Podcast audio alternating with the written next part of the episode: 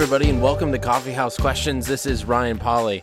Now, a couple weeks ago, I got back from the Maven Immersive Experience to Utah, and I'm excited to tell you about it. Now, I wanted to tell you sooner, but I came down with a case of tonsillitis. I'm still a little bit recovering, but now I finally have my voice back. And so uh, we are going to be talking about that awesome trip where we uh, took some students from South Dakota to Salt Lake City, ministered to Mormons for about six days, uh, studied Christian theology and doctrine, and had an amazing time with those students. And so I'm going to talk about some of the conversations that I had while in Salt Lake City and how you can uh, go about having some conversations yourself. Now, before we get there, I have some fun and exciting interviews to tell you about. First of all, last week I recorded a two part interview with Melissa Cain Travis. She just put out a new book called Science and the Mind of the Maker, uh, a great introductory book on science showing how cosmology, biology and DNA and mathematics and all of those different areas in the sciences point to the existence of a maker, the maker thesis, what she calls that. And so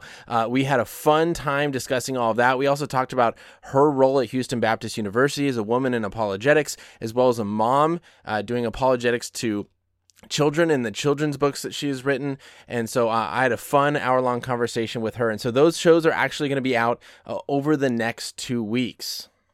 So you can expect to see those the following uh, Wednesdays or Saturdays if you're listening on 100.1 KGBA. One cool thing that I did in recording the shows is I live streamed the recording. Now, this is the second time that I've done this. Uh, I set up a camera where you can see me uh, in my little studio that I have here recording the show, uh, but then you can hear the audio from the other side. And that actually allows you to ask questions. If you have Facebook, uh, you can ask questions during the interview and interact. And, and a couple questions did come in during the interview. So that was a lot of fun. And so uh, I want to encourage you, uh, if that's something that you enjoy, uh, you can go to Facebook, type in Coffee House Questions, uh, and like the page. And then you can see when future interviews are going to be coming up. And that's the next exciting thing I want to tell you about is that the next live recording that I'm going to be doing is going to be on September 5th at about 4:45 in the afternoon with Dr. Hugh Ross, the astrophysicist and the founder of Reasons to Believe. He has a new book coming out on September 4th called Always Be Ready, and it's different than any other book that he's written before. And so I'm excited for that. I, I love having the Reasons to Believe scholars on the show. Uh, if you remember back, I had Krista Bontrager not too long ago discussing death before the fall, global or local flood. I've had Dr. Jeff Zweerink, astrophysicist, talking about the Big Bang and evangelism, as well as science and faith, and then also Ken Samples talking about logic and critical thinking. So I've had three different people from Reasons to Believe on the show uh, in the past, and now I'm excited to have the director, Dr. Hugh Ross, uh, and the founder. Uh, on the show, talking about his new book. And so that is an exciting interview uh, that has been scheduled and that you can participate in and ask those questions. And, and you can start to send in your questions uh, through email at contact at coffeehousequestions.com for the interview. Before the interview takes place, I will be posting things on Instagram to where you can follow it. Instagram at Ryan Pauly three there, uh, Snapchat or on Twitter, and send in your questions for Dr. Ross as well. So there's going to be some great ways for you to interact with that interview in the future. Now I finally finished off my busy summer of speaking and trips, and that trip that we're going to be talking about here in this show. Uh, and school has begun. I'm back at training, getting ready for students to show up next week, which is fun to get back into the swing of things. But do know uh, that I do travel during the school year. And so if you want me to come speak to your youth group, if it's local on a weeknight, or I can even travel uh, out of the state on weekends, uh, go to coffeehousequestions.com. Contact me, look at those different topics that I have, and I would love to come out uh, and see if I can make it to your church or youth group sometime this fall or spring. All right, well, let's jump into our topic today of the Maven Immersive Experience to Utah. Now, my voice is already getting a little bit scratchy, scratchy so hopefully uh, I'm clear and we can make it through this. So, my job with Maven is I am a field guide. What that means is I take teams to Salt Lake City, that's the first location that I've been to, and, and help guide them on their trip as they put their studies of Christian theology and Mormonism to the test. And so the students that I took were a group of students from Salt Lake, uh, from South Dakota, and they had spent two months studying Mormonism and Christian theology. And then I met them in Salt Lake City, and we traveled throughout the state a little bit, right around the Salt Lake City area. We went to Temple Square in Salt Lake City. We went all the way down to BYU and Provo, and different places uh, in between, visiting different ministries, learning from different scholars, as well as talking and having lots of conversations with Mormons. And the goal of this trip is really to help these students, help the high school students understand Christian doctrine, understand the person of Jesus, be able to explain who Jesus is, and realize that when someone slightly changes Jesus, it changes everything. And be able to have those conversations, be able to notice those differences. Because oftentimes when we're having a gospel conversation, uh, we don't realize when someone has changed some definitions, or we don't realize when someone is talking about something a little bit different than what we think.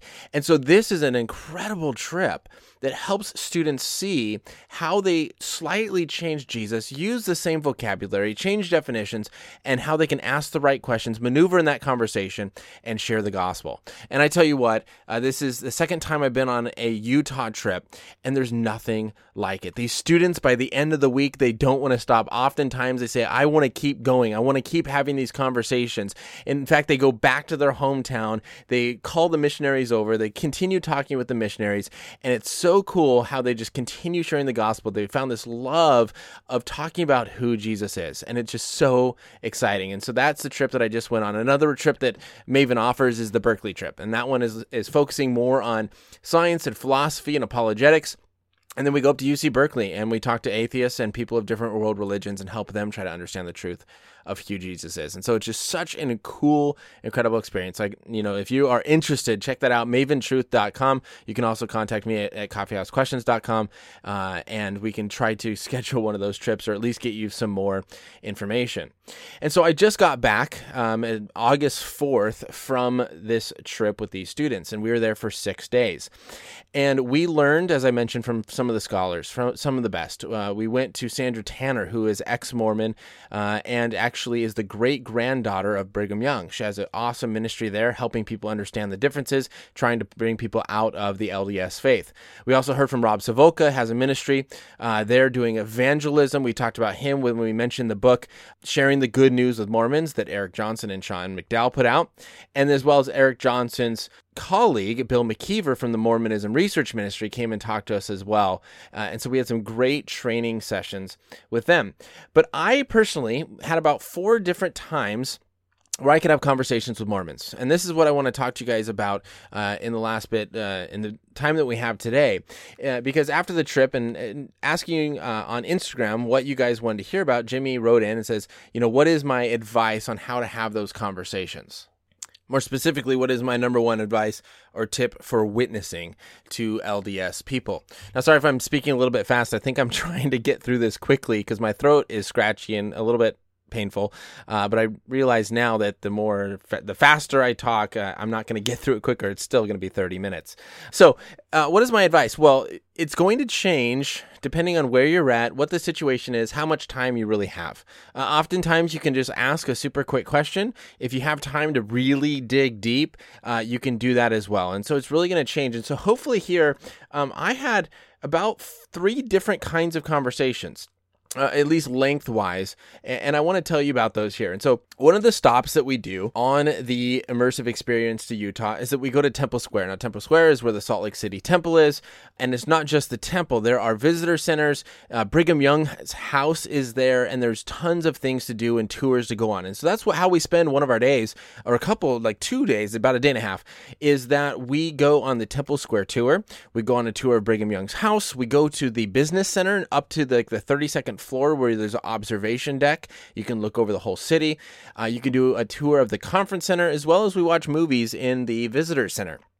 And the reason we do this is we want to uh, hear from the missionaries and the tour guides. What do they believe? Why do they believe it? We want to watch their movies to uh, get this better understanding of what it is that they believe. At the same time, it gives us some chance to ask questions. Now, we have to be a little bit careful at Temple Square because uh, they will kick you off. And so, if you uh, bring out materials or you try to hand anything out, or if you're asking too many questions, they may ask you to leave. And so, you kind of have to walk a fine line.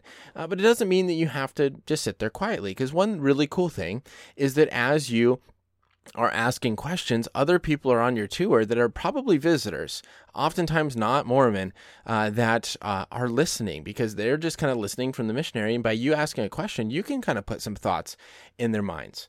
And so, one uh, cool thing is we were on the Temple Square tour, and at the end, our tour guide said, "Hey, at the uh, at the end, if you have any questions, uh, come on up, and we will answer some questions for you."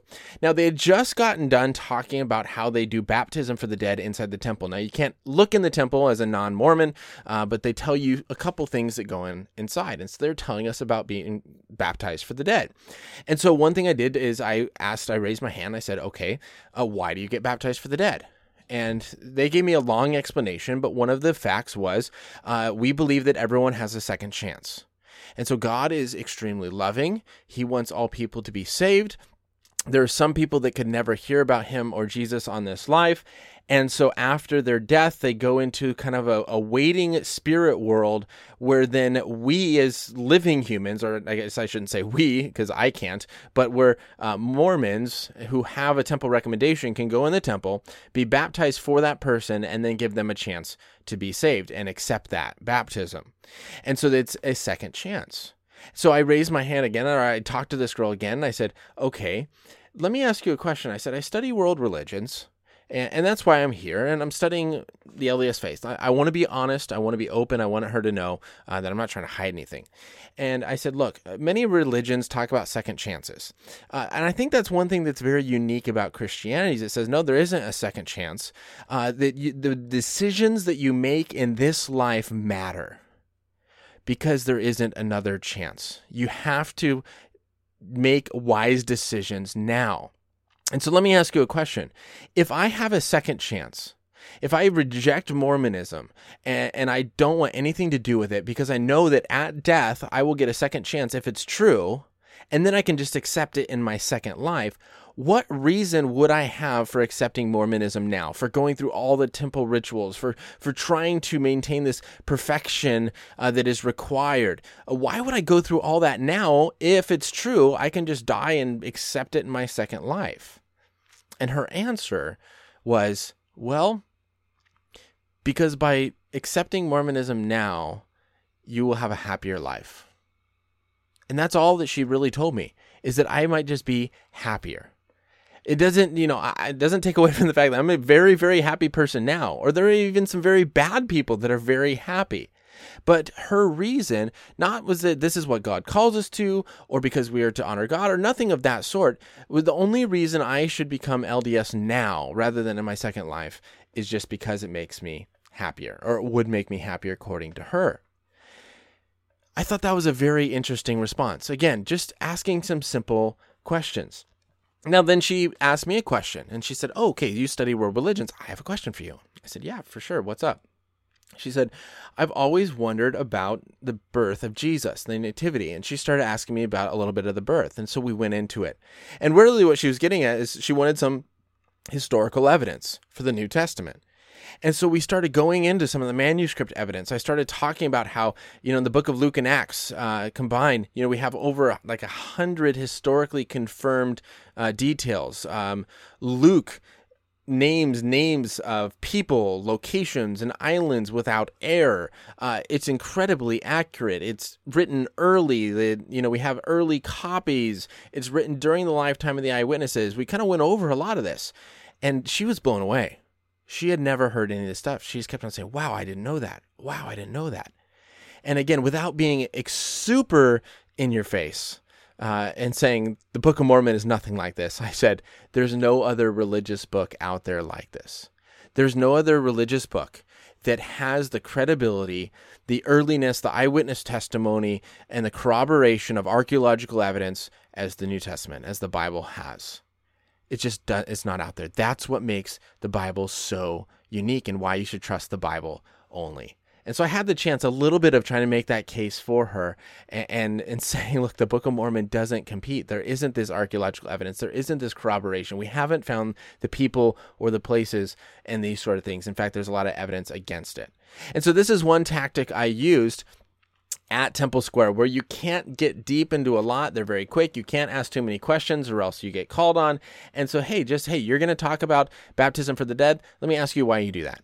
Uh, you're going to talk about, um, you know, the reliability or something, or maybe ask me questions, uh, I'll give you a short response. Another t- tour we went on was uh, Brigham Young's house, and so uh, they were talking about one of his uh, his wife slept here, and I said, which wife? Uh, turns out he had 56 wives, 54 children, and he had children with 16 of them. Now, they tried to justify his polygamy in saying that it was necessary as the uh, Mormons were traveling across the plains over to Salt Lake City because the men were dying and there are all these women without husbands. And so, really, what he was doing was taking care of these women, which sounds wonderful. The only question, and I didn't ask this one because it was a little bit too bold for me, but okay, if he's just taking care of these women, which is good, why did he have children with 16 of them? Uh, it doesn't seem like you need to have children with 16 of them to simply just take care of them because their husbands have passed away. It's more than purely economic uh, reasons that are going on here. Plus, that also doesn't justify Joseph Smith and his polygamy before they traveled across the country. And so, uh, those are some questions that you just kind of listened for things that they say, and you can ask them for uh, some questions in return. Now, the second type of conversations we have is we go to BYU. And at BYU, it's really cool. Brigham Young University, Mormon University. Uh, we walk on the campus and we are allowed there. The visitors are allowed. Uh, it's a little bit more open in the sense that you can bring out your Book of Mormons, uh, you can bring out your Bible, you can read through scripture. Uh, you still can't hand them information. Uh, but you uh, walk into the cafeteria, we buy lunches in small groups, and then you walk up to a table with a student or students sitting there, and you'd simply say, Hey, we're some students from this group, South Dakota, and we are here studying the LDS faith. Can we sit down and ask you some questions? And uh, I don't think in this trip we had anyone say no. Everyone was very welcome to have us sit down and talk with them. Now, uh, some conversations lasted 20 minutes. My conversation lasted about two and a half hours. So, this is where you can really get into a lot of depth. And so, I want to tell you a little bit about this conversation that I had. And to do it, uh, I think you have to have a, an understanding of Mormon view of salvation. Now, this is something that I don't think most Christians understand and something that can trip you up. So, when you talk about salvation with a Mormon, uh, if you simply just say salvation, they're going to agree with you. If you say that uh, through the atoning work of Jesus Christ, you can be saved, they will agree with you. Salvation gives you immortality. You live in heaven and you're in the presence of Jesus. They agree with you right? This sounds good. However, it's different because their view of salvation is only the presence of Jesus, not God the Father. And it's only heaven, it's not exaltation. And they have a different view, obviously, of this. They have the three levels of heaven. So when they talk about eternal life, that's different right? We would say, is yeah, salvation, eternal life, it's the same thing. They have eternal life and salvation being different. So they have general salvation for everyone. Eternal life is exaltation. And this, you have to go through the temple rites. You have to go through all the requirements. You have to fulfill all that you're supposed to do. You have to be uh, married in the temple. You have to go through, baptized in the temple. You have to do washing and anointing. You have to do the endowment uh, in the temple. And then you can receive exaltation where you'll be in the presence of Heavenly Father and with your family forever. And this is exaltation or eternal life. And so they have these two different steps, right? So this is a different view of heaven than Christianity. Now, um, this is how I, I think it's important when you have more time. This is how I get into conversations because I want to get into conversations focused around the gospel.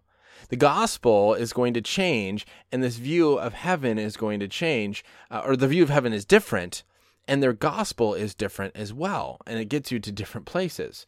So, in my first conversation at BYU, um, I don't remember exactly how it started, but at one point we got to this idea of eternal life. And so I asked the guy, I said, Are you confident of your salvation? I think this is something that's interesting, uh, an interesting question because as Christians, we can be confident. 1 John 5:13 says, "I write these things to you who believe in the name of the Son of God, that you may know that you have eternal life." This knowledge of our eternal life does bring such a weight off of our shoulders to know, look, I don't have to do it. I can't do it. Jesus has already done it for me. Salvation is secure in him. Oh my goodness, what a relief. And this is something the Mormon uh, can't have is that confidence. So I asked him, and I think this is one tactic that can be used. And I said, Are you confident of your salvation? And he goes, Well, yes and no. And he said, Yes, I am confident I will be saved. Everyone gets saved. Everyone goes to heaven. Everyone, through the atoning work of Jesus, goes uh, to be with Jesus. And I, and, he, and I said, What about the no? And he said, No, because I'm not confident that I will receive exaltation, that I will have eternal life, that I will spend eternity with the Father. And there's a reason for this. General salvation, as I mentioned, yes, they all get that. They can have confidence in that. But exaltation, you can't have confidence. Why not? Let me read you why. In 2 Nephi 25, verse 23, it says, For we labor diligently to write, to persuade our children, and also our brethren to believe in Christ and be reconciled to God. For we know that it is by grace that we are saved after all that we can do. Now, if you heard the interview with Eric Johnson, he brought this up a couple times. But notice that is for by grace that we are saved after all that we can do well, what is it that you can do? I talked talk to one Mormon. He said, well, all I can do is just put my trust in Jesus. And so therefore grace is sufficient. Well, that's not true. First Nephi 3 7 says, And it came to pass that I, Nephi, said unto my father, I will go and do the things which the Lord hath commanded. For I know that the Lord hath the Lord giveth no commandments unto the children of men, save shall prepare a way for them, that they may accomplish the thing which he hath which he commandeth them. So here's what this is saying in First Nephi. It says, "Look, God has only commands things for you to do that you can do. He doesn't give you anything you can't do." And so all of God commands are things you can do. And so when it talks about you have to do all that you can do before grace is sufficient, well, that means you have to keep all the commands, all the things that God has commanded you. And so for them to say, look, uh, many times in the conversations, yeah, I, I can't do it all. Well, then you can't be saved. You can't. It's impossible. That's why this is impossible gospel in Mormonism. And so this is one thing I brought up and I said, "Do you want this confidence? Is this something you want?" And he said, "Yeah, this is something that the Mormon church could get better at is preaching this confidence." And I said, "I'm sorry, but it can't." I said, "The only way it could get better is it has to change the very starting point. If Jesus is someone that only saves you after you've done everything, then you will never have the confidence no matter how much you try to preach it. But if you change the very starting point of who Jesus is, that Jesus has done it all, and it's not on you. You ask for forgiveness, you put your trust in Him, and He's done it. Then you can have the confidence. The person of Jesus has to change for you. And that was one of the thoughts that I left him with in this confidence. Now, another thing I thought was interesting in this conversation, we talked about the testimony. A lot of the conversation comes around the Mormon testimony. And I said, I kept trying to get at how does he know that the, his testimony is true? I, I believe something different. Uh, I believe that Joseph Smith is a false prophet. The Book of Mormon is not the Word of God. Uh, and I believe it very strongly, and I feel that it's true. Is that true? And of course not. And so I asked him, I said, What would it take for you to be convinced that Mormonism is false? And he didn't really know. And I said, Okay, your knowledge right now, your your faith right now is is based on what you feel like God has told you. So what if you heard an audible voice where God said, hello, Mormonism is false. Joseph is a small false prophet. Uh, the Book of Mormon is not my word. Would you believe then? Would you leave Mormonism then? And he said, no. I said, why not? And he goes, well, that would be an anomaly. Uh, because my entire life, everything I know points to the truth of Mormonism. Now, this one thing would go against it, and because it's an anomaly, doesn't make sense, I probably wouldn't believe it. And I said, okay, now apply that same thing to me when the Mormons talk to me, I have my entire life experience pointing to the fact that Mormonism is false. And they say, okay, when Mormonism come to my house, you need to read the Book of Mormon, pray about it, and you'll have a feeling that it's true. So when I have that feeling, that's now going to be an anomaly. So are you saying that I could dismiss that anomaly as being false simply because it goes against the experience of my entire life? And he sat there and he went, ah, that makes sense. I get it now. I would, and he goes, for you, I would say, no, that's that's truth breaking through for the first time, right? He goes, that, that that's that's not just a, a anomalies don't make it false. I said, yeah, exactly. You would say that it, that would be truth breaking through for the first time for me, that my entire life experience would be wrong, and truth is finally breaking through. I said, so then it can also be true of you, that your entire life experience could be wrong, and that that anomaly could finally be truth breaking through for the first time. And he admitted that yes. He goes, yeah, so I, it would probably take a long time. He goes, I, have spent my life doing this. And so probably take a lot of study, years uh, to come out of it. And I said, absolutely. I completely agree. That's one thing we have to recognize is I think it takes the average Mormon around four years once they start questioning Mormonism to leave. Because again, they've devoted their entire lives to this. It's a big decision. And so I thought that was a very interesting conversation as well, having with this student. Now, when I went door to door, another thing that we did is we go knock on their doors. So we would go south of BYU campus and we knock on the doors of the students and say, hey, we're Christian missionaries. Can we talk to you? And have a, those couple conversations. Now, in these, I had about 30 minutes in one, 15 minutes in another. And my goal in these conversations were was to try to get them to see uh, that it's a different gospel. I just wanted to walk away and having them know this is different. And so what I did is I tried to help point them to those scriptures that I just read, where the gospel of Mormonism is that you're saved by grace after all that you can do. You have to do all things because God has commanded you to do them, and He would not command you to do it if you couldn't do it. And so you, by you not doing it means you're not trying hard enough, and so you don't earn your salvation. And then I look back into Genesis where Abraham, the covenant of Abraham and God, where uh, he cuts the animals in half, and they're supposed to meet in the middle to make this covenant. Instead, Abraham falls asleep, God walks through. And it's repeated again in the New Testament. Actually, let me go back. So the first story is in uh, Genesis 15, where God makes a covenant of uh, with Abraham, and then it's repeated in the New Testament, Romans chapter 4. And in the beginning of Romans chapter 4, it says, What then shall we say was gained by Abraham our forefather according to the flesh? For if Abraham was justified by works, he has something to boast about, but not before God. For what does the scripture say? Abraham believed God, and it was counted to him as righteousness. Now to the one who works, his wages are not counted as a gift, but as his due. Right? This is not a gift of salvation if you work for it, but that's just what you're due in Mormonism, you have to work for it. You have to go through the temple rituals. You have to do all the things. It's not a gift of salvation. It's what's due to you. But for us, it is a gift. You jump down to the end of Romans, it talks about again that his faith was counted to him as righteousness. In the beginning of chapter 5, therefore, since we've been justified by faith, we have peace with God through our Lord Jesus Christ. And so in those conversations, my goal was to go through the story of Abraham. And so what I did is said, hey, what's what's um what's the best thing about Mormonism to you? And actually, that question caught him very off guard. And they would say, you know, be spending eternity with my Heavenly Father. Or they would tell me about the best thing. And I say, can I share what I think the best thing about Christianity is? And they go, yeah. And this is a very awesome way to have that conversation. A good tactic is say, you ask them, hey, what, what do you think the best thing is? Now, can I share with you the best thing I think about Christianity? And I share about the confidence that we can have in our salvation.